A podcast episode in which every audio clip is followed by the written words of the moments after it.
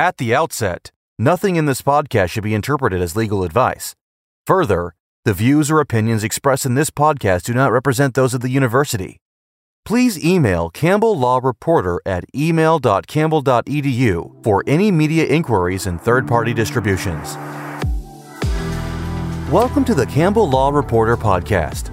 This legal podcast strives to expand Campbell University's mission to lead with purpose by reporting with purpose.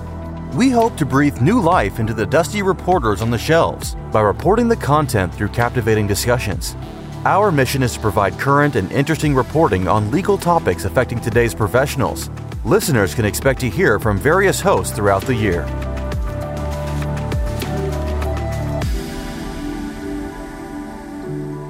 Hello, Campbell Law Reporter listeners. My name is Jenna Nichols, and I'm here today with Bruce McLaughlin. He is the author of He Said, She Said. Now, before becoming an author, was an Army JAG officer a family man, a doting father. And then his family life crumbled and he had to switch roles and become the client. And as the client, he would find that even as an attorney, he did not receive adequate representation. And due to this inadequate representation, he found himself behind bars for a lie too many men find themselves fighting during a divorce, abuse charges. Years later, through his knowledge and pure strength, he was able to receive an acquittal and regain control of what life he had left. Bruce is not only here today to tell us his past strength behind bars, but how he uses his experience to aid others today. So thank you, Bruce, for being here today and sharing your story. Could you give the listeners a glimpse of life before the whole world watched your family fall apart? Thank you, Jenna, for that introduction. I can say that I had a pretty good family life with four beautiful, bouncy children. At the time this unfortunate event happened, they were age five, my girls, and my two boys, older. One was seven and one was nine. And we lived in an idyllic setting, if you will, in Loudoun County, not too far from the elementary school where my kids started in school. My two boys were in that school. My girls were getting prepared to go. It was a, you know, father knows best kind of of lifestyle where we were living fairly well. My uh, problems developed when I had to travel as a consultant every week out of the house and was not able to spend the time that my wife needed for me to help her with her postpartum depression that she suffered, and it caused her to almost be continually bedridden. And I had to hire a nanny to come in and help with the children. Anyway, we lived a, a pretty good life despite what happened in this case.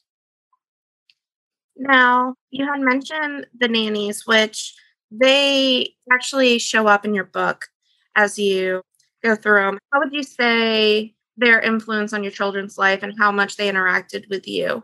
in your family? Um, we had uh, initially a South African friend's daughter come from that part of the world to help Robin with the birth of the children post birth because twin girls are, are very hard to care for. Twin anybody's are hard because you've got two diapers and you've got two mouths and you have two colds. And so she started she was probably closer to our family than the two Swedish nannies that we hired off of a website were. But the nannies were very much part of our family. And they were asked by prosecutors in this case subsequently, did they notice anything that was out of the ordinary with respect to the way the father, I, was, who was charged, as you know, in this sordid case with falsely sexually abusing all four of my children. Was there anything out of the ordinary that caused them to question whether or not Bruce was abusing his children? I was abusing the children. And the answer was no. There was nothing that they ever saw no blood, no signs from the children that they were afraid of their father, no visual signs that anything was askew. I should say the prosecutors learned of this information and then did not tell us that this was exculpatory information. In fact, allowed these nannies to, the one nanny in particular, to travel back to Sweden and out of the court's jurisdictions. We, we couldn't even use her as a witness. I tried to get her to come back, but her parents said no, she didn't want to be involved. She would have been a, a strategic witness to my innocence. And unfortunately, she was not able to, to attend the trial. Now, it has to be very frustrating, especially as an attorney who knows how important witnesses are to have a witness who is so critical to your case slip through your fingers. And I want to go back to when you actually had to switch roles from being an attorney who was the powerhouse of the family, working four jobs, and then had to switch on a dime and find legal representation for yourself. Well, I was put in jail awaiting trial. And so i wasn't able to assist my my lawyers. And that was one of the setbacks that i had in not being able to adequately prepare this case. Had i been able to be out at the time the transcripts originally in this case the first interviews with the children by law enforcement a junior investigator had no experience interviewing children and asked them suggested leading questions. Nonetheless the children denied most of these allegations until a note was shown to each of the children, a crib note that the mother had drafted, despite what the Child Protective Services had told her not to do. And in fact, she would show those documents to the children and encourage them to say things from those crib notes that she had rehearsed with the children to say that was simply not true. I would have been able to find those notes had I been able to be free at the time and gone through all the stack of discovery in the case.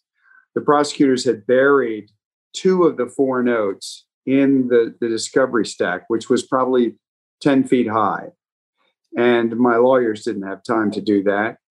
And those notes were exculpatory. Had they been available in the first trial, we would have seen that not only did the notes contradict what the children were saying now as to what happened, but that those notes were written by the mother for the children to say as crib notes. And they're referred to in the transcripts of the first recorded and only recorded testimony what children said about what happened to them by a junior police officer. And had my lawyers really read the transcripts thoroughly, they would have seen references to the notes and asked for those notes in particular. They didn't do that either.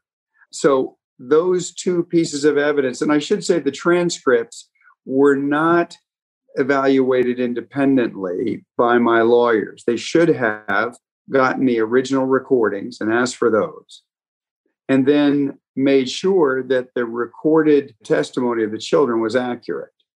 And come to find out in the second trial, my lawyer did the right thing and got the recordings, recorded the testimony in deference to the original transcriptions that were written by a police secretary who had a vested interest to bring you know people to justice who were charged. And the transcript showed material changes made by the police secretary to what was actually stated by the children in their interviews. For instance my second son was asked the question, Well, did your dad penetrate your private area? And he would say nothing. It was he was silent. And then the police officer, Detective Christy Lay was her name, said, Yes, okay. Let me ask this question. Well, the yes, okay was translated as if Nick had said that to the question before it, as opposed to what Detective Lay said in transitioning from no response to that question to another question to make me look like I was, in fact, implicated by my son when I had not been.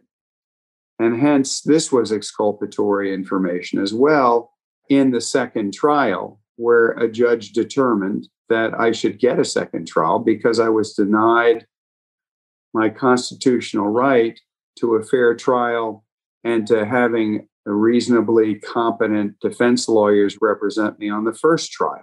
We call that a Sixth Amendment violation of you know your right to have a valid defense to have defense lawyers not commit malpractice not to be ineffectively assisting their defendant now it was really surprising for me as i was reading your book to see that you were having issues with representation because you didn't just get any attorney you thought you were getting the best attorney so, how does that feel as the client to know what proper representation should be and not receive it?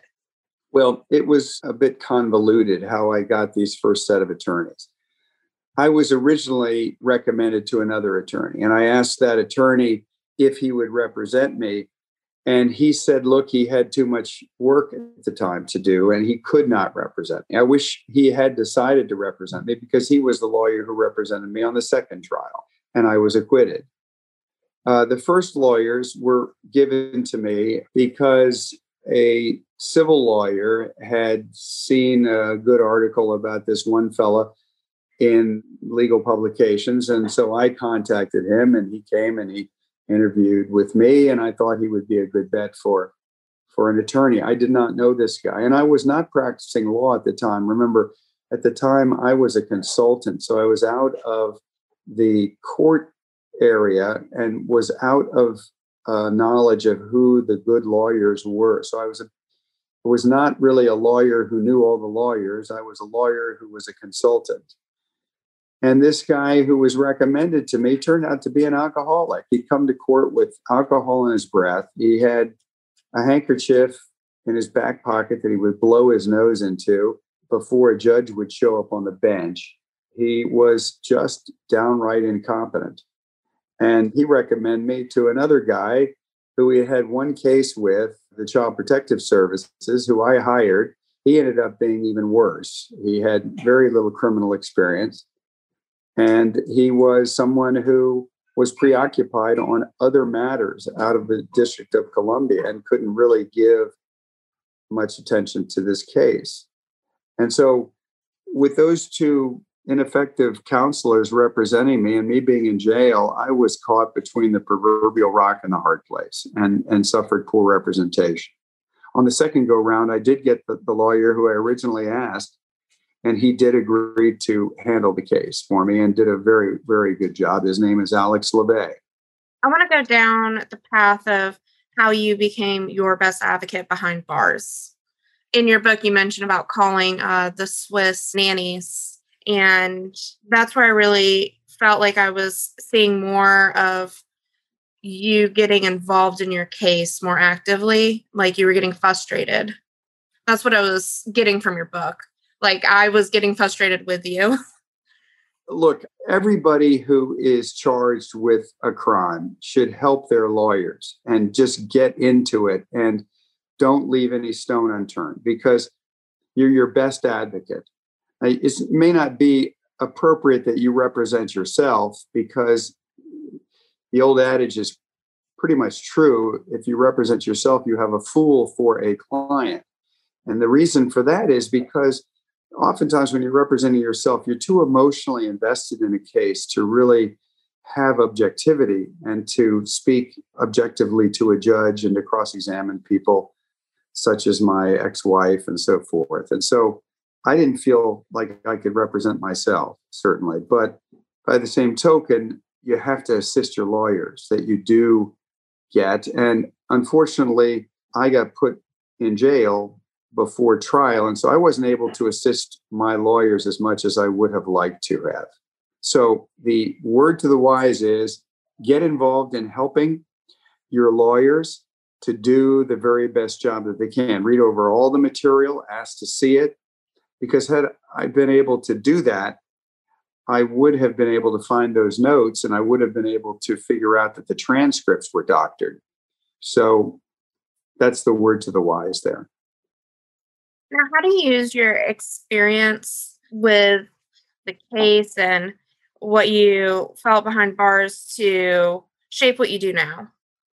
Well, Jenna, I could say that I'm a little bit more humble. I'm a little bit more wise about jumping to conclusions and being upset or angry over things that don't go your way. We live in a world that, particularly in these COVID ridden times, they don't always go our way. In fact, sometimes they go against us. So, patience and long suffering and perseverance are valuable gifts that I have been given as a result of this unfortunate experience.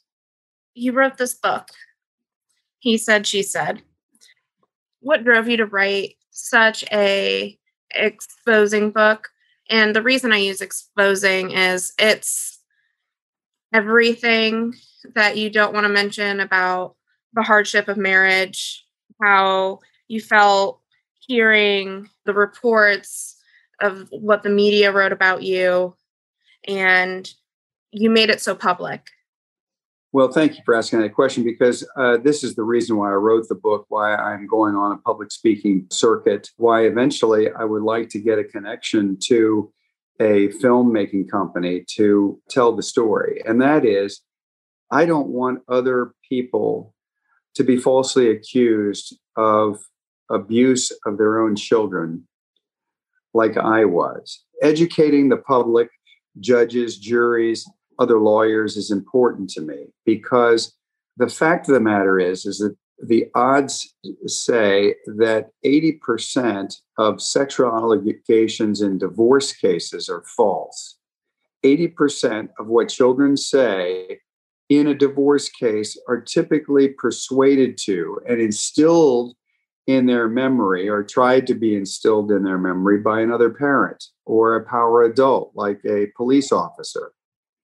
And children of a nubile age, five, six, seven, eight, even nine, can be persuaded to uh, say certain things that are just not true. And yet they come to see them as true because as in my ex-wife's case she tried uh, over a thousand times my second son said to talk to him about these issues telling him over and over again what happened when she didn't observe anything but her motivation was to take the children to her native new zealand and out of the court's jurisdiction and punish me for not being an effective husband to her on the other hand you know children oftentimes most members of the public see, and, and it's true, tell the truth. Because children don't have that built in detector that questions and oftentimes perverts the truth when we become so educated as we think we are. Children are very honest and open. And in a non divorce type setting, 80% of what the children typically say are true. So, in other words, I'm trying to help educate the public about divorce cases or custody cases in particular. And if a jury or a judge or the lawyers see that this is a divorce case, they have to automatically have a red flag go up that somebody might be trying to influence children to say certain things that are not true and instill in them memory uh, that is suggested memory that never happened.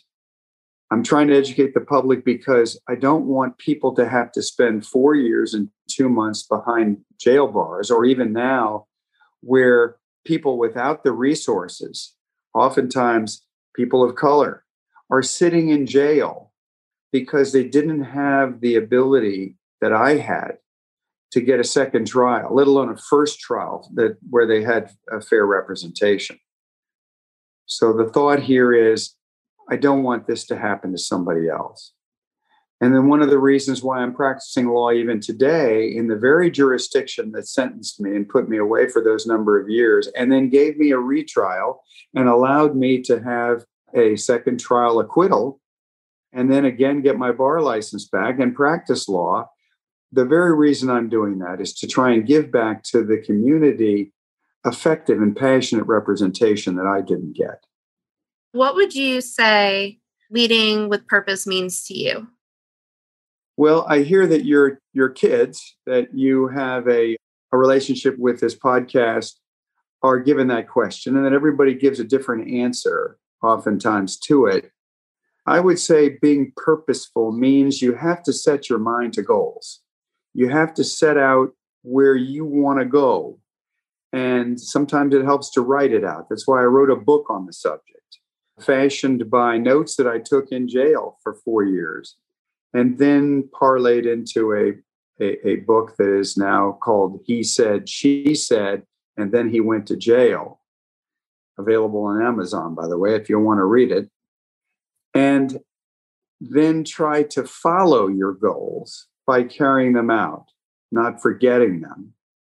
My goal in this writing of the book, as I said, is to try and educate the public about sexual allegations and divorce, SAID cases, particular type of abuse allegation cases that oftentimes are false, and to help those who are wrongfully charged and incarcerated to get the proper representation and expert testimony they need to get the acquittal or get a case dropped that they need to have done in these kinds of cases.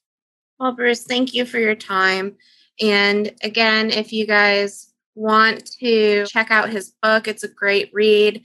I will include a link to Amazon to this direct book in the bio of this episode. So thank you again, Bruce.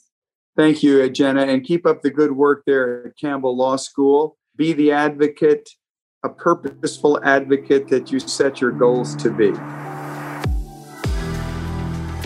Thank you for listening to the Campbell Law Reporter podcast. We look forward to you joining us every other Wednesday at 7 a.m. for a new episode, which can be accessed through your preferred podcasting listening platform.